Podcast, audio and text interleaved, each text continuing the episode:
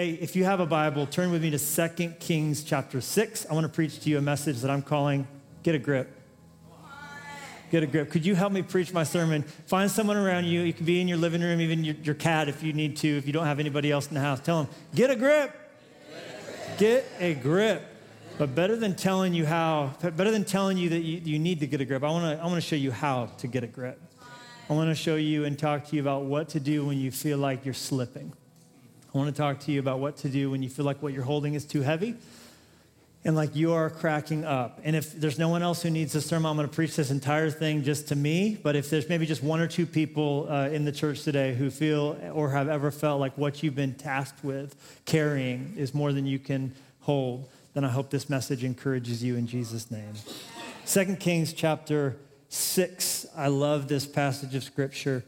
I've preached on part of it, but not the whole thing. And so we're going to we're going to just see what happens. It says in verse 1 And the sons of the prophets said to Elisha, See now, the place where we dwell with you is too small for us. This was a school of the prophets. Uh, we've talked a little bit about them in this pulpit. Uh, there was a school of, of ministry, basically. It was a training ground for people who wanted to be used to serve God. Elijah used to think he was the only one who loved God. It's easy to think that sometimes. I'm the only one, I'm the only one. And God's like, fool, there's so many more you don't even know about. I'm doing so much more in the world than you're even aware. And so then his Padawan, Elisha, began to devote himself to training up all the other ones, all the other people who loved God. And so there's a ministry school, and this ministry school was obviously growing because the, the sons of the prophets were like, hey, we're not ungrateful. We just don't have any room. There's 84 of us in this three bunk bed, you know, situation here.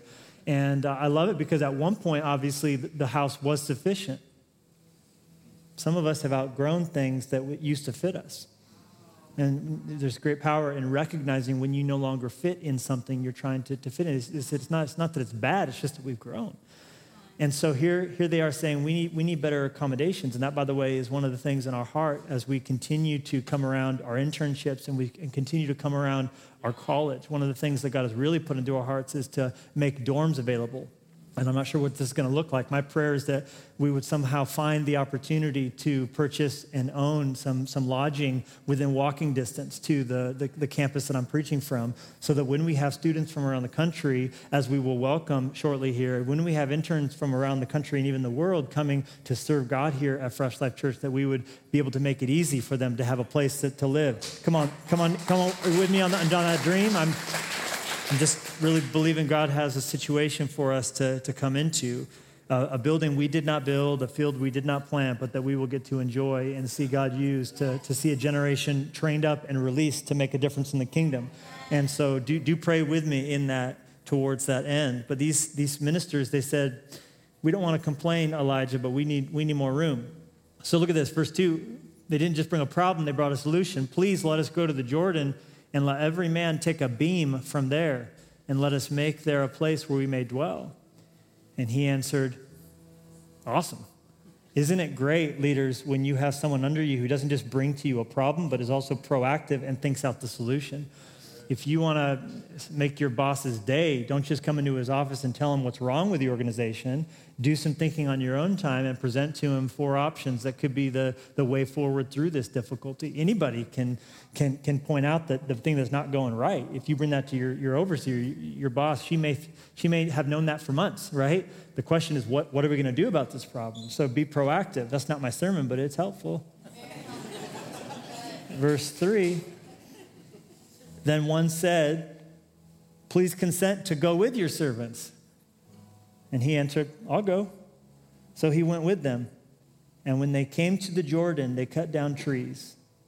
But as one was cutting down a tree, the iron axe head fell into the water. And he cried out and said, Alas, master, for it was borrowed. It's not really how anybody talks anymore, but it's pretty good to read, isn't it? So the man of God said, Where did it fall? And he showed him the place. So he cut off a stick and threw it in there, and he made the iron float. Why they wanted Elisha to come with him on this field trip. He was a handy guy to have around in a pinch. Verse 7 Therefore he said, Pick it up for yourself. So he reached out his hand and took it. Now the king of Syria was making war against Israel, and he consulted with his servants, saying, My camp will be in such and such a place. In one translation of the Bible, it says, My camp will be hither and thither. I love that phrase, hither and thither. I've always liked it when I come across it. And the man of God sent to the king of Israel, saying, Beware that you do not pass this place, for the Syrians are coming down there.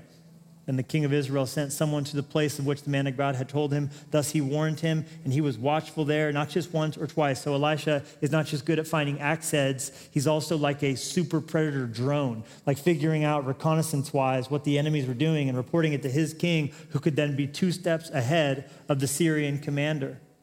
Therefore, verse 11, the heart of the king of Syria was greatly troubled by this thing. And he called his servants and said to them, Will you not show me which one of us is for the king of Israel? He thought he had a traitor in his midst, but he didn't.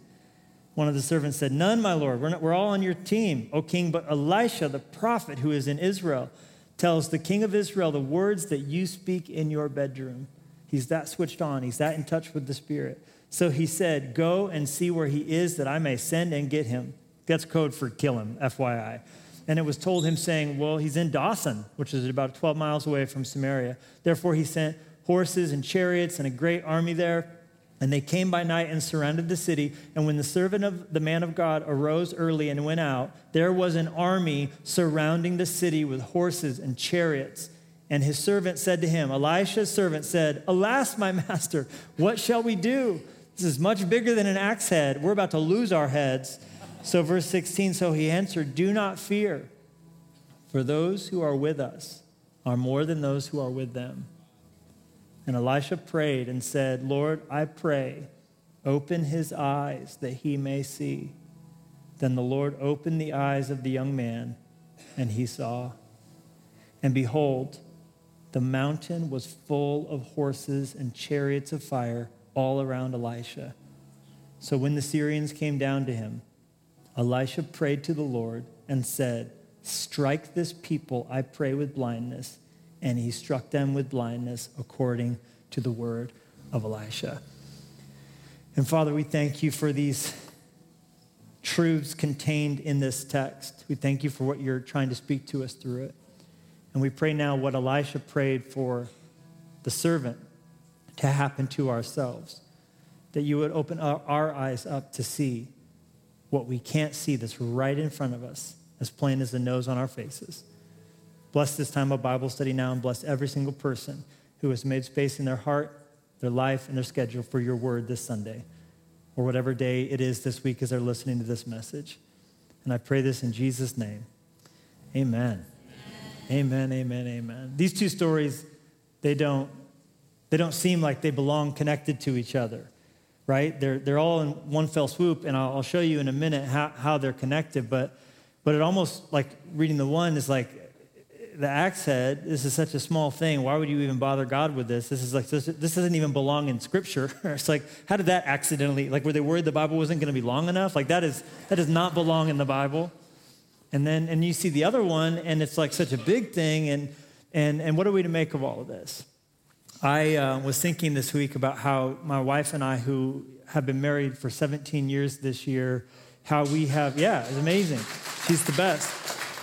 How we have uh, lived in three different states. We've had five children. We uh, have lived in five different homes. And uh, the most recent home that we've lived in, the home that we live in today, we have lived in this fall. It'll be 10 years since we uh, built this house and have, have lived in it and put down roots. And and, uh, and, and you, you, think about that like, in, many ways, you know, we've over the years felt growing pains and felt what the sons of the prophets felt, like the house has, has gotten a little too small for us. Sometimes the walls come in. There's, you know, just when we moved in, we, we, we didn't have as many people living in it as we, as we do now. So, I mean, it's just like every couple of minutes you're bumping, it's hard to go somewhere and not, not bump into somebody, you know, if you ever felt that, like, this is too small for us. But, but we, for two reasons, have, have never left the house and, and may never leave the house. And, and that's, for, first of all, an emotional one, and the second one, just a really practical one. Uh, emotionally, uh, we had a daughter who went to heaven uh, while we lived in that house. And so it's challenging for any one of us to think about living anywhere else because of the memories associated. and to, to have to live somewhere else where we don't have any memories and to ever, you know, there's a, there's a door where it's like all the kids' heights. And of course, my daughter who's in heaven, her height stops at the last measurement we took of her. Uh, but so, you know, it's like Lenya lived here. You know, like that's one reason we've never moved. We've never left that house because it's like, well, Lenya lived here. She was, she, she woke up here the morning that she went to be with Jesus. And so, you know, it's like we might be tight, it might be, it might be, but you, you just hold on, kids. You're to be out of here. We're to, it's to feel real good when it's just Jenny and I in here. You can come over and visit anytime you want. Uh, bye. And, um, and so, yeah, Lenya lived here. It's emotional, right? But then the second reason, and just really practically speaking, I was thinking about is I am just too lazy to ever move again.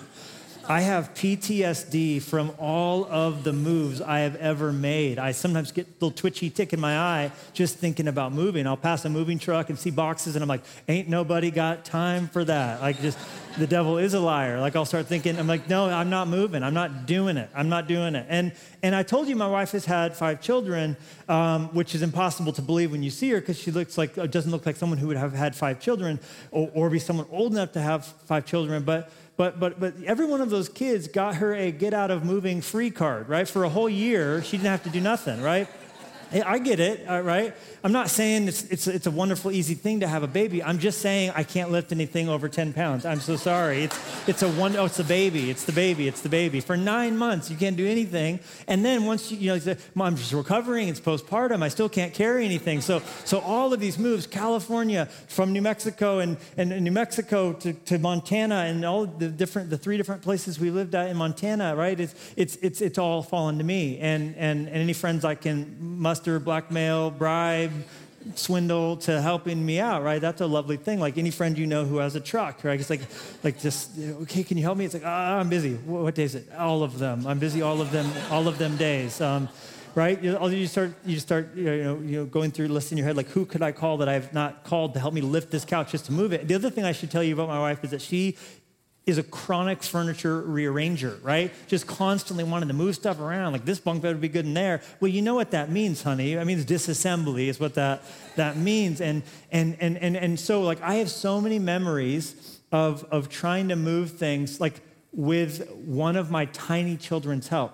Like, help me move this thing. It's like, Dad, I'm, this is gonna kill me, right? And and and then like in between babies i'd have to schedule like hanging a tv or, or something in between babies with like i have like a one month you know window of time before i got her pregnant again. And and now i can have you help with heavy things and then we can get back to procreating.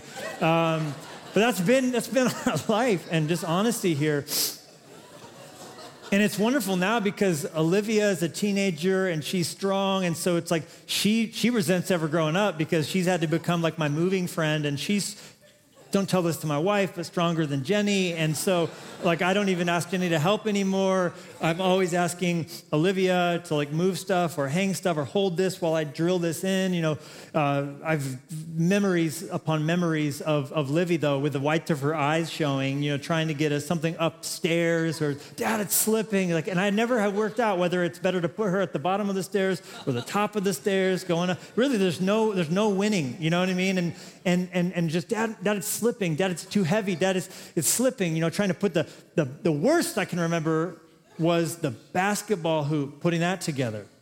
I don't know why I ever bought a basketball hoop. I don't even like basketball. You know, I'm wearing Air Jordans, but they're not for basketball, right? Is staff, the staff bought me these for my birthday. I don't play basketball. I tried yesterday, just like, I, I, I just be relaxing to shoot hoops for a minute. And I, I think like six times later, one went in, and I was like, that's not really my thing. And so I went back to reading a book, and and but but I remember distinctly like putting this frame up and trying to like Olivia's holding it and I'm trying to like torque the thing down and and she's like, Dad, it's slipping. I'm like, don't drop this. You know, so I don't even know where do you how what do you, what do I do then? What do I do then? I got to take this thing back to Costco. I know they have really good return policy, but how am I supposed to get this whole basketball thing assembled halfway to Costco? Anyhow, it's one thing to be holding something heavy physically and feel it slipping. It's a terrible feeling when you feel it going through your hands, either because it's too big, it's too heavy, it's too slippery, or there's just not a good place to get a handhold, like a foosball table. Have you ever moved a foosball table? Jeez, right? It's, to- it's horrible too, because as you're doing it, the things are falling out, right? It's like, like, I should tape those down. No, I'll be fine, right? Always tape them down. But what about when something's slipping through your fingers emotionally? What about when you can't get a grip on something spiritually? What about when you just feel that sensation of, I'm trying my hardest, I, it's just going through my hands? I'm losing my grip. I'm losing my edge, maybe. I'm cracking up here. I feel like my grip on reality is the problem. I have found myself saying to myself more times, more variations of, Levi, get a grip. Where I just feel like it's uh, more than I can bear, something. The pressure, the demands, the relationships, caring enough for all the people that are attached to me in some way or another, having enough to give. How do you get a grip when you've lost one? Because sometimes even just the self talk's not enough, you know? Like I find myself like Kevin McAllister in the, in the basement sometimes. It's only my imagination. It's only my imagination. It's only my imagination. And then, nope, that furnace actually is, is, Lucifer. It really is, right? The situation is just too much. And, and get a grip, Levi. Snap. If anybody's with me at all, just say amen so I don't feel completely alone up here. But sometimes it just feels like life and what I have to give, these two are not compatible. So, what do you do when you feel like your grip on reality is slipping? What do you do when something has, has flown through your hands? Well, we have come to the right place because this cat swinging the axe, it's like me playing basketball. He was clearly not a good home builder, right? What is he doing trying to take a tree down with this, with this loose axe head? Well, we, we find some lessons that I think we can apply to our lives that'll help us snap out of it when we feel like things are slipping. The first thing I, I see this text telling us is that little things clearly can cause big problems. And a lot of times in life, it will not be the huge, disastrous, massive things that are going to actually bring you down. It's going to be the slow, steady accumulation of little things. It's the pinpricks. I distinctly heard God tell me this past year that's not the problem. As I would naturally in my mind, when I would look at my mental state or or, or, or emotionally finding myself at a place where I felt like I was drowning. And I would immediately think, well, it's got to be just like, well, sure, like I mentioned a minute ago, grief, the death of my daughter. And I, I remember God saying, Levi, that's not the problem. Those big things you've, you've dealt with, you've focused on, you've gotten the prayer, you've gotten the counseling, you've gotten the healing in those big things. That's not the problem. It was the little things. It was just the accumulation of demands. It was the yes when I maybe should have prayed more before giving the eventual no that I probably should have given. It was, it was taking the time to, to be quiet in prayer before going into a difficult season, having the right mentality. God said to me, Levi, that's not the problem. You got to look to at times the little things. In this situation, this guy's stressed out. This guy's freaking out. It was a little thing, but it led to a big problem. Why? Because now he's got to pay for this axe head because he borrowed it.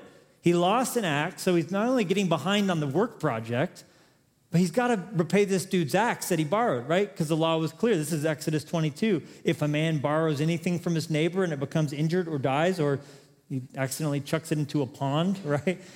He shall surely make it good. So he's thinking, I got to make this thing good. And apparently, loose axe heads was like a real issue in that day because there was even law given in the Old Testament scripture on what happens if you're chopping a tree down and the axe head goes flying off of the off of the axe handle. Look at Deuteronomy 19. When a man goes to the woods with his neighbor to cut timber, and his hand swings a stroke with the axe to cut down the tree, and the head slips from the handle and strikes his neighbor so that he dies, he shall flee to one of these cities and live. It's amazing God thought of everything, right? And obviously they needed some better technology on their axe handles. I think you can drive a nail into the top of it, it'll make it wider. But this guy's panicking because I gotta, I gotta replace the axe. And so I'm gonna have to work and I'm, I'm, gonna have to get some money to, to pay for this. But then I'm, I still don't have a beam. I still haven't cut down a tree. And so he's just, it's just little things that is causing this big problem. I guess he should be grateful he didn't murder anybody, but he's still got an issue. And so little things can cause big problems. Second thing, jot this down. Bad things can happen when you're out doing good. This text is reassuring to me because this guy wasn't here making meth, right? He was trying to build a house for missionaries. Like, this is a good thing.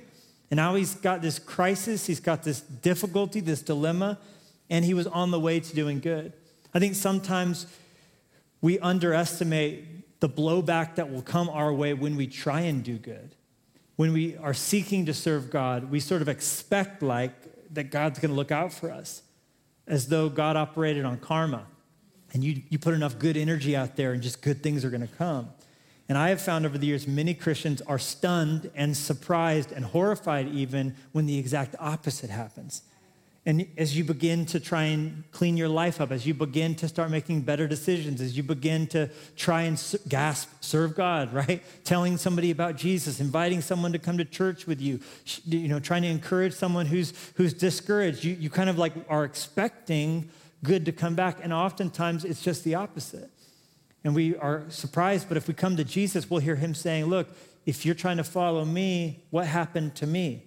The world killed me and you're calling yourself a mini me. So you should not be surprised when, as you're doing good, bad things actually come your way. You should rejoice in those moments because blessed are you who are persecuted for righteousness' sake. So, so, so far from asking the question, what did I do wrong that this hardship has happened to me? Maybe you could ask yourself the question, what did I do right? That the enemy sees me as a threat and he's trying to snuff out my light. I know one thing's for sure. Don't, in response to that, turn it down. Turn it up, turn it up, turn it up. Come on, turn it all the way up. I'm gonna blaze 10 times brighter when I feel like the enemy is trying to put out my light. That's the second thing you need to know. Third thing, jot this down. I saw this in the passage. If it matters to you, it matters to him. I don't know why, but somehow it just encourages me so much to no end that this story ended up in the Bible. Why? Because I think God wants to emphatically say to you, I care about your lost axe head. I care about your lost iPhone. I care about the Microsoft Word document you've been in hour upon hour upon hour that crashed for some reason, and you saw the demonic beach ball. And when you rebooted the system, there was no restored, recovered file. And so now you are ready to cuss. I'm just autobiographically talking about my week, right? I think God cares about the fact that you can't find your backpack and the fact that your favorite shirt has an oil stain on it because you were eating a salad because you were trying to make better eating decisions. And that flippin' balsamic vinaigrette now is perpetually a reminder. My wife says baking soda is the answer. All I'm saying is I just am thankful that God cares. And sometimes it's not the big stuff to me that really causes me to feel like I'm slipping and causes me to feel like I'm cracking up. It's, it's sometimes the smallest little things. It's the fact that you go and there's no, there's no clean underwear in the drawer and you're just standing there going like, now I'm not going to have any underwear on today. And you just start to feel like, I just can't do it. I can't do it. I can't face it. No more. I, I, I'm leaving. I'm quitting. I'm going. It, like it's just something, and I think God just goes, "Hey, it's an axe head. I know it's a problem. I care. I care about you. I care about your week. I care about if it's, if it's big to you, it's big to him. And God in the scriptures puts a, a, man of God about to be killed by assassins right next door to a lost head. And Elisha deals with both situations with the same amount of intensity and faith. And God cares. Nothing is small to him, and nothing is big to him. If it matters to you, it matters to him. What did I say last week? He approaches us like a child. When Lennox comes to me with a situation, I want to listen. When Clover has a problem, it matters to me. I realize with perspective, it's not that big of a deal, honey, but I don't want to belittle her or condescend her because if she cares about her little fairy house, I care about her stupid fairy house. I care because I care, it matters. So, so your situation isn't, isn't bothering your Father in heaven, or you can't pray about uh, that because God's worried about Afghanistan. Look, God's not worried about anything. He sees the end from the beginning. He knows how he's going to use all these things. So don't be afraid. Don't be worried about bringing your little petty thing to him, your little scheduling thing to him, your little relational thing to him. And as you're honest with God and you don't try and sanitize your prayer life, and you don't try and always come to God speaking in the King James with like four these, three thous, and two thys, right? Like God's gonna be like, whoa, look at that. Like, and you just say, God, I'm really struggling with lust right now and I'm super mad and I almost cussed at my four year old. Like, I'm just telling you, God is to be like, thank you. I saw that too, right? So, so you don't do that and then be like, yes, die, merciful, bequeathed thing. Like, he's like, that's not normal, right? Like, just to be honest with him, to cast all your cares upon him. If it matters, to just encourage you, it, it, to you, it matters to him. He can handle the axe head next to the disaster. He can handle Haiti alongside the fact that you're just overwhelmed. And you feel bad because you're overwhelmed, because how dare you be overwhelmed while an earthquake is killing all these people in Haiti? Guess what? They can just go right next to each other and let God sort them out in your heart. And you, it doesn't mean you're a bad person, it just means you're a human being with limits, with thresholds. And yet it is awkward to carry a foosball table down a set of stairs. It just, just is. All right, number four, I see from this passage everything in your hands is borrowed. I love that what the servant was carrying was not his, and he acknowledged that. The first thing that came out of his mouth was, Alas, my master, it was borrowed. It went into the water. I can't get, can't get it back. And I'm thinking about the owner. I'm thinking about the fact that I got to go talk to this fool who loaned me his axe head and be like, I am such a bad lumberjack that I lost your axe head. I am not Paul Bunyan. I am so sorry, right? He's immediately thinking through, the, through the lens of, what I had was a gift, what I had was borrowed. And so should you. In fact, John the Baptist gives us this. He said in John 3:27, "No one can receive anything unless God gives it from heaven."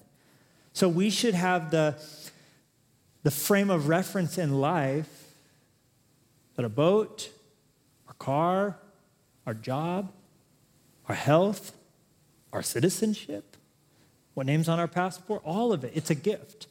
The air in your lungs is a gift. You're not a self made man, you're not a self made woman. I realize that you might have made some good decisions along the way, but it's really hard to make stuff without breathing. And you didn't give yourself lungs. You didn't choose to be born in the year that you were born in, to the family that you were born in. Everything you were given is a gift and far from being a disempowering thing, I think it's a wonderfully freeing thing to remember this. 1 Corinthians 4 7, what do you have that God hasn't given you? And if everything you have is from God, why would you boast as though it were not a gift?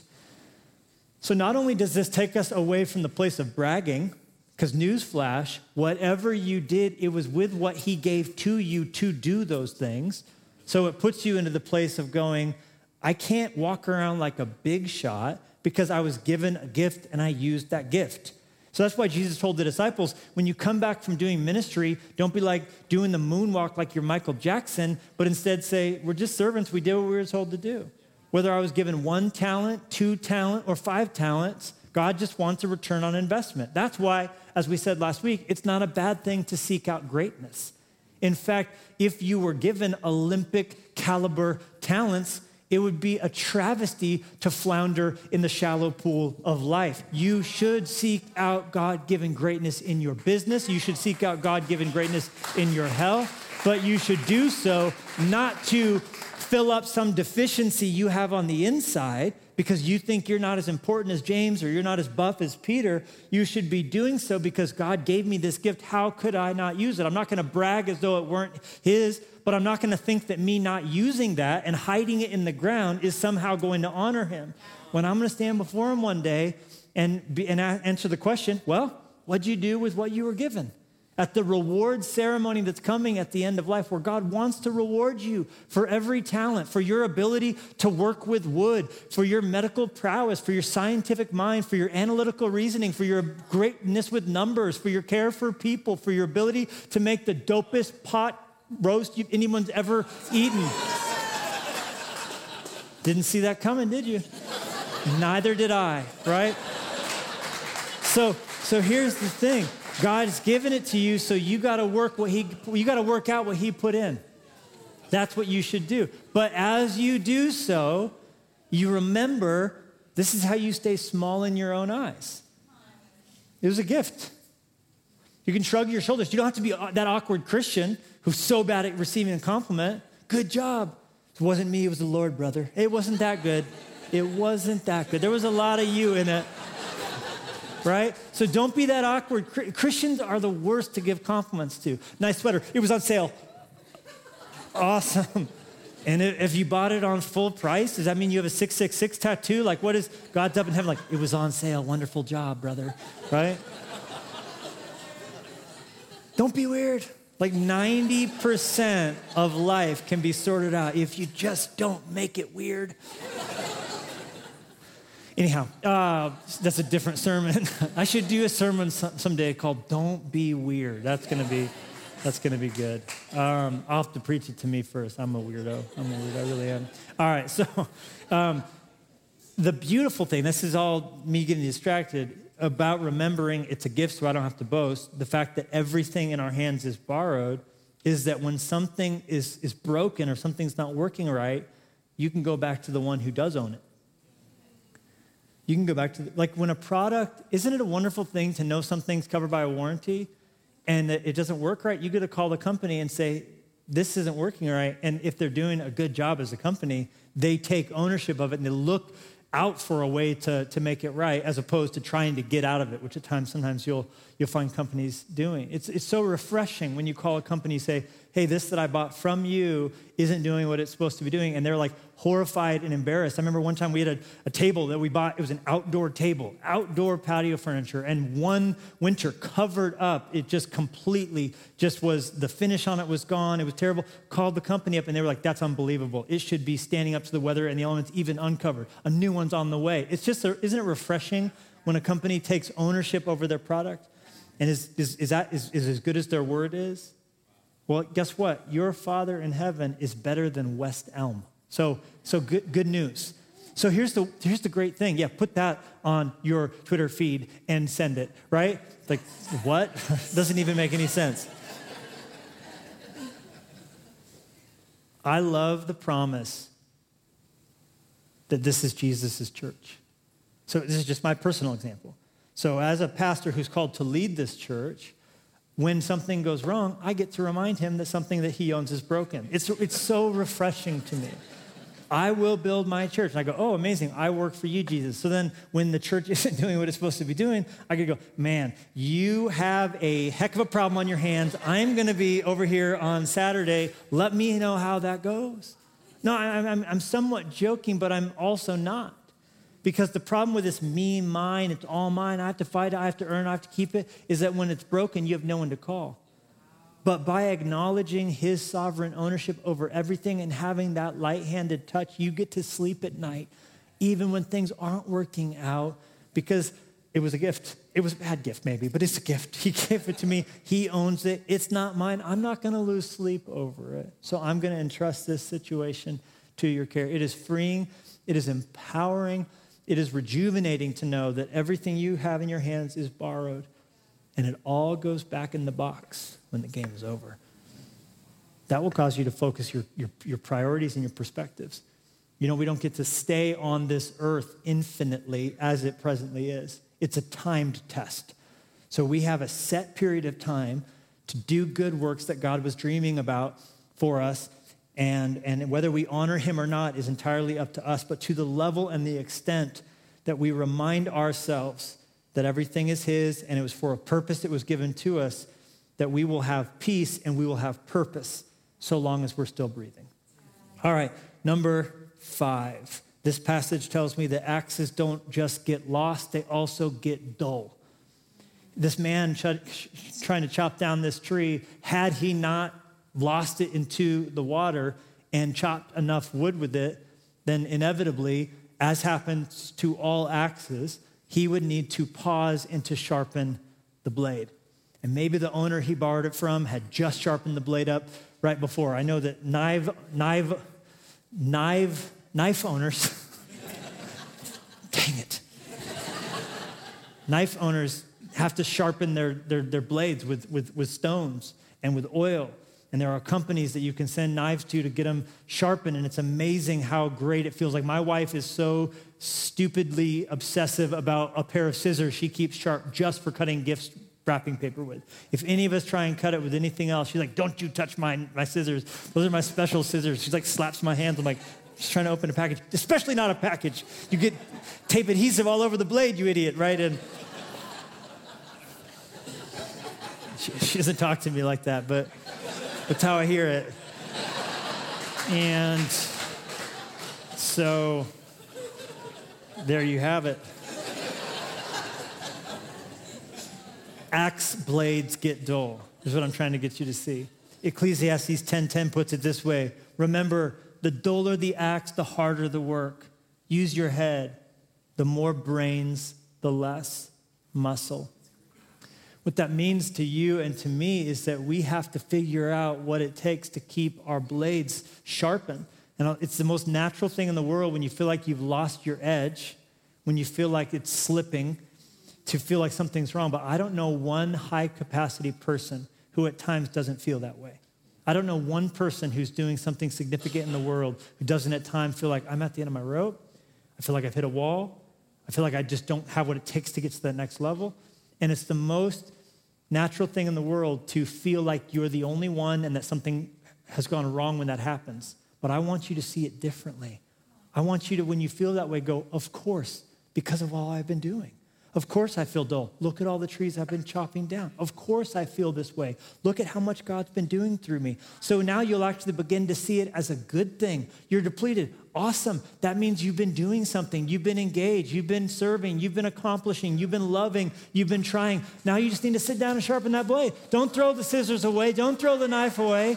Get to a company that can sharpen the blade. Get a stone out, put some oil on it, and sharpen that thing up. Get a grip. It's a wonderfully refreshing thing to remember that you're not stuck where you are. Number six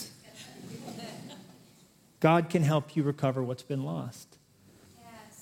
God can help you recover what's been lost. When you lose your head in the water and you go to Him, like Elisha so lovingly said, He said, Show me where you dropped it. When you go to your father and you say, This has happened, I think that's what he's going to say. Tell me about it. Tell me where you lost. it. Tell me how this happened. He's, he's causing the man to retrace his steps now. While I was standing over, because the man ran off, right, to go find, ah, master, master, master, right? This, this is the universal sign for I dropped an axe head in the water, right? master, master, master. And he's like, all right, tell, me, where'd, where'd you lose it? Now, this muddy water, he can't see, so he has to retrace his steps. And sometimes you doing that will help you to realize your own conclusions of what you did wrong. Oh, retracing my steps, I can see I was way too far from where I should have been. I, this was way too loose. Like, this is, there's way too much going on. Of course, I feel like I'm slipping. Look at all these bad decisions I've been making. So, retracing your steps. Where'd you lose it? Where'd you lose it? God saying to you, if when you're telling him, God, I feel like I'm losing it, he's going, where, where, where'd you lose it? Where'd you go wrong? What was, what was the series of events that led to this? It wasn't just one thing, was it? It was this and this and this, and now you feel like your hands are slipping. But God can help you recover what's been lost. God cares about and sees and knows your need, but He can help you recover your lost confidence. He can help you recover your lost energy. He can re- help you recover your lost patience. He can help you recover your lost temper.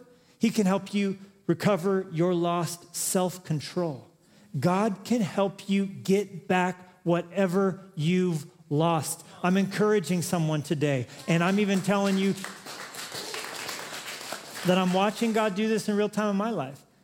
I feel like the last couple years has been such a marathon, and all as I look back on the history of our church, there came a point when it scared me where I didn't have the same passion I've had for preaching it scared me when I didn't have the same intensity of vision that I've always had. I've, I've generally been a very clear and focused here's the vision, here's where we're going.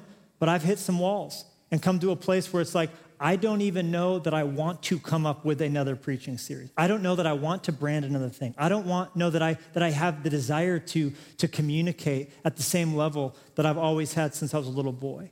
And I've brought that to the Father.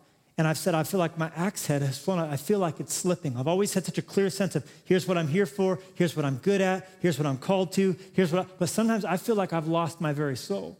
Sometimes serving God, I feel like I don't have the same level of dreams that I used to have. And so I've been pointing it to the Father and I've been saying, God, here's, here's what I feel, here's what's happening. And what's wonderful is to watch the axe head begin to float back up above the water and to begin to watch God not belittle me and say, How dare you not care? How, how, how could you be so stupid to bring that to me? Don't you know what's happening in Afghanistan? But I'm telling you, before your very eyes, you are watching somebody who's told the Father what's been lost and Him saying, I'll help you get it back. Come on, I'm just daring you to believe that the things that you've lost matter to God, and He can help you get them back. He's doing it right now. We get to watch God give us new vision, not just original vision. Sometimes we lose sight of the vision. He gives us new vision and new dreams. He can renew your strength. It's such a weird feeling if you've always been strong in an area to feel weak in it. But God can renew that strength so that your Youth is renewed like the eagles. Number seven, what we can see is not all that there is. We're almost done here, church. What we can see is not all that there is. And this is why I believe he immediately connects getting back something that was lost to a story where someone else needs to get a grip. Gehazi, Elisha's servant, goes out to get the paper. And he looks up and sees the hills are alive with people who want to kill him. Take that, Von Trapp, right? He's like, oh my God, we're gonna die. This is the worst thing ever. And, and, and this, is, this is bad. And so he goes into the house and he's like, Master, Master, Master, oh my God, there's Navy SEAL soldiers out there and they're gonna kill me and they have a, a machine gun. And I think, uh, Elisha is like, get a grip, bro. You are making me look bad in front of my friends, right? He's like, keep it cool. He says, God, I pray you would help him to see. He's like, I do see. That's the problem. I see a huge situation. Now, listen, God doesn't want you to pretend that what you're up against isn't real. It is. It's hard. It's scary. It's bad. You're not stupid for feeling stuck. You're not wrong for feeling like, I just don't know how much more I can keep doing this. You're, it's not bad that I have said, I don't know that I still want to be the pastor of Fresh Life Church sometimes. I don't know. I could go find a cabin somewhere and just send a book out by like a, a, an owl once a year and not have to deal with any of this nonsense. Not have to make decisions that are unpopular. Not have to keep having enough strength and enough vision, not just for myself, but for a whole community of people. And, and, and so God says, Levi, that's not, that's not bad because what you're doing is hard. Just like He's not angry at you for feeling like you're stuck inside your career. Or if you ever felt like I just, I just, how can I raise these kids? I'm not even switched on my own self. How can I take care of these little baby birds who need me to regurgitate food into their mouths every? but my, my point is, what you can see is real, but it's not all that there is. Open his eyes that he might see the unseen. Help him to get a grip on real reality. Because real reality isn't just your problems. Real reality isn't just your bills. Real reality isn't just your teenager at school and you being terrified of the decisions that they're going to make.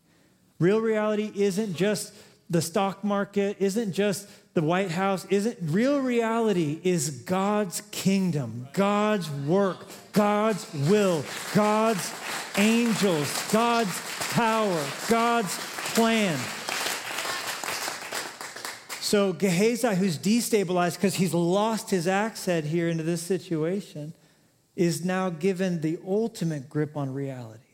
He doesn't have to say, it's only my imagination, it's only my imagination. He's, he can see the soldiers, but now God gives him the ability to see past the soldiers too. And above, all around, angels ready. Angels ready to enforce, open a can on these soldiers if they so much as make the wrong move. Angels that, by the way, did not show up when Elisha prayed the prayer. Angels that simply became visible when he prayed the prayer. Translation, they were always there. They were always ready to do God's bidding. They were always stationed to keep track of these two men of God, just like there are angels ready to take care of you. Just like God has his spirits ready to serve you in your moment of crisis. Now, what's amazing about this, and maybe we'll continue in this passage next week because there's a whole second half of this message that I didn't even get to. but that God has given us what we need to get a grip. Here, here's, here's the elements God's power, most important. How do we get a grip? Well, we start with His power, His strength. We don't rely on our own strength or pulling ourselves up by our bootstraps. We rely on His Spirit, His Son, the worship of Him in those situations, the one who can send the angels. Then, secondly, I believe it requires relational vulnerability. Relational vulnerability. He had to own up to Elisha, and he could have just played it off like, How's your house coming? Awesome, great. Actually, I lost the axe head. Who have you told about your lost axe head? Are you in a group at our church where you can have people around you on Zoom or in person every single week going, Hey, here's how I lost my axe head? Yeah, that sucks. Me too. Let's pray for each other. Here's what God's word says. Who have you told about your crisis? Thirdly, it takes intelligent choices. Intelligent choices. We can't just pray, but then also watch Netflix till two in the morning every night. You, can't just ask for God's strength, but then fill our hearts with the toxicity of what's on Facebook every single week. We can't not see we have a part to play in it. Elisha made the axe head rise, but he then told him, Reach out your hand and pick it up. God will never do for you what you can do for you. You can't make iron float, but you can pick something up. You can't make iron float in water. That's not even a thing. But you can make your bed in the morning and you'll feel just a little bit better. You can spend five minutes praying and, and, hiding some scripture in your heart before you go to work. And guess what? You pick that up and you put that in your heart, you're going to feel better. You're going to see things better. Only God can raise the dead but he calls us to unwrap the one that he resurrected. To being in church and worshiping together and making smart decisions, intelligent choices, drinking water. And then, fourthly, sometimes we need professional help. Sometimes when you feel like you're losing it, feel like cracking up, maybe you do need some counseling. Maybe you need to go to your doctor and find out and get your, your blood checked and see if there's something off in, in what's dealing with. Nothing, there's no shame in that. You wouldn't, you wouldn't judge me for needing contact lenses, which I have since sixth grade, or an asthma inhaler. So why would we put a stigma on needing to reach out and get professional help where it's needed? And if you're doing these things, if you're making these choices, guess what? God's power, relational vulnerability, intelligent choices, professional help, God will help you to get a grip. He'll do it. I'm telling you. He'll help you to get the grip that you need. And you got to do these things consistently. And what we're going to talk about next week, so I hope you'll come back, is the fact that once we have a grip, we'll be able to help others get theirs. In Jesus' name, Father, we pray that you would speak to us this week about these truths that we've seen today. Continually remind us of them so we can walk in the power of them. I pray for those today who feel like they've got a lost accent or a loose one feel like it's slipping, it's too heavy. If that's you I'm describing, and there's just something in your life that's just, just too much for you, could you just be honest enough today to raise your hand up and say, That's happening today? I feel it's loose. I feel it's slippery. I feel it's heavy and it's awkward and it's clumsy. Father, thank you because that's proof they've been out there doing something. Thank you for these who feel stressed and overwhelmed because it is the, the, the proof that we're alive. We're feeling that stress. So now, God, would you flood in with your power? Would you make the iron to float? Would you help them to reach out and to pick it up? They're not alone. They're not bad. They're not crazy. They're your son or daughter, and you care about what they're dealing with. You could put your hands down. Jesus, we look to you because we know that as we choose to say, Not my will be done, but your will be done, there are angels ready to strengthen us. Just like the angels that showed up in these hills above Dothan, just like the angel that showed up in the Garden of Gethsemane and comforted your son. We need your ministry. Not what man can do, we need what God can do. We sit at a cross, we sit at a crossroads. The choice is ours. We could either give up or we could look up. And if we look up and allow our strength to be renewed, if we allow you to give us back what's been lost, restoring to us the joy of our salvation.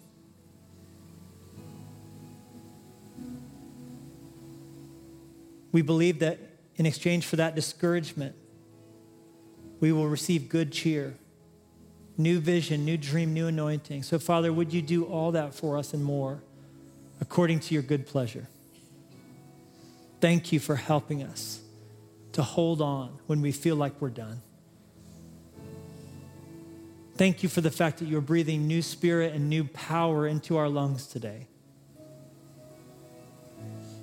And I pray that if anyone today has come in with a heavy heart, and what they're realizing even now is that they've just been trying to do this all on their own, I pray they would see they don't need to, for you've been with them all along.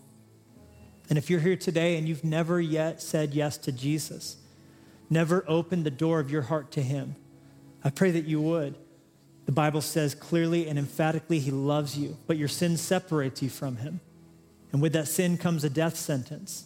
That's why there's fear and anger and pain in the world because of sin. You don't have to look far to see the proof of that. But when you look to the cross, you see the remedy for that. God sent his son Jesus to die for you, and he rose from the dead on the third day. And he says, If you come to me, I will in no ways cast you out. He will forgive you and make you new. All it takes is praying something like, Jesus, come into my heart. Forgive me.